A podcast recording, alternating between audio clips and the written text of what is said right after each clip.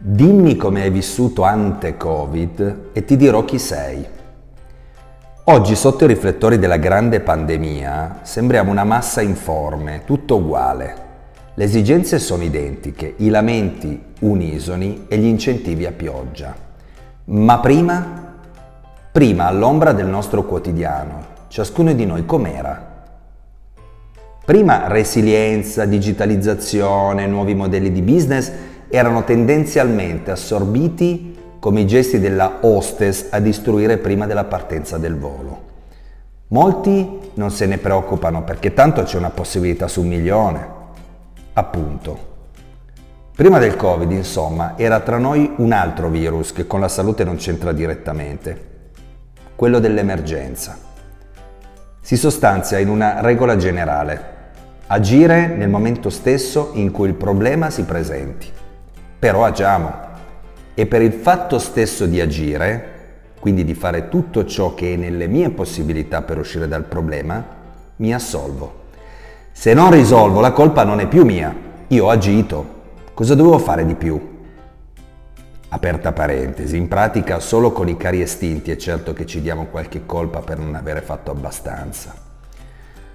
A volte però non basta agire, bisogna fare qualcosa di più è nata recentemente la figura del crisis management, ovvero il processo attraverso cui un'azienda affronta una situazione che rischia di danneggiare la performance e la reputazione aziendale.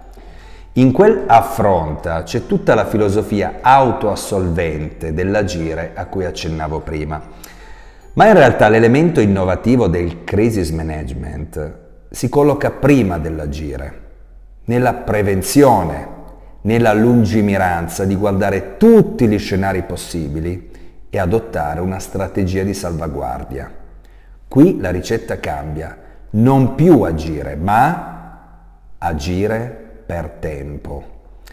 E la sensazione è che la filiera italiana sia ben, sia ben lontana da questa filosofia, nonostante gli orizzonti siano piuttosto chiari.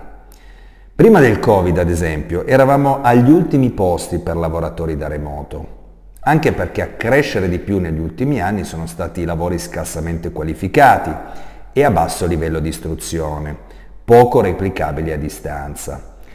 Sarà per questo che nella fascia 25-34 anni abbiamo meno laureati che nel resto d'Europa, oppure che la formazione continua degli adulti continua a non essere una priorità Sarà per questo che abbondiamo di laureati faco- nelle facoltà che producono i maggiori numeri di laureati disoccupati o disallineati rispetto al proprio titolo.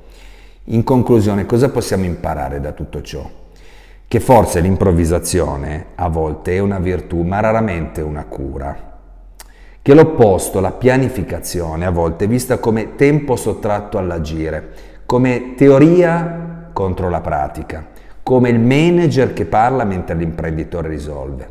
Ma nella pratica, quella vera, è necessario mettere nel budget del tempo lo studio del contesto e la previsione di ciò che potrà essere.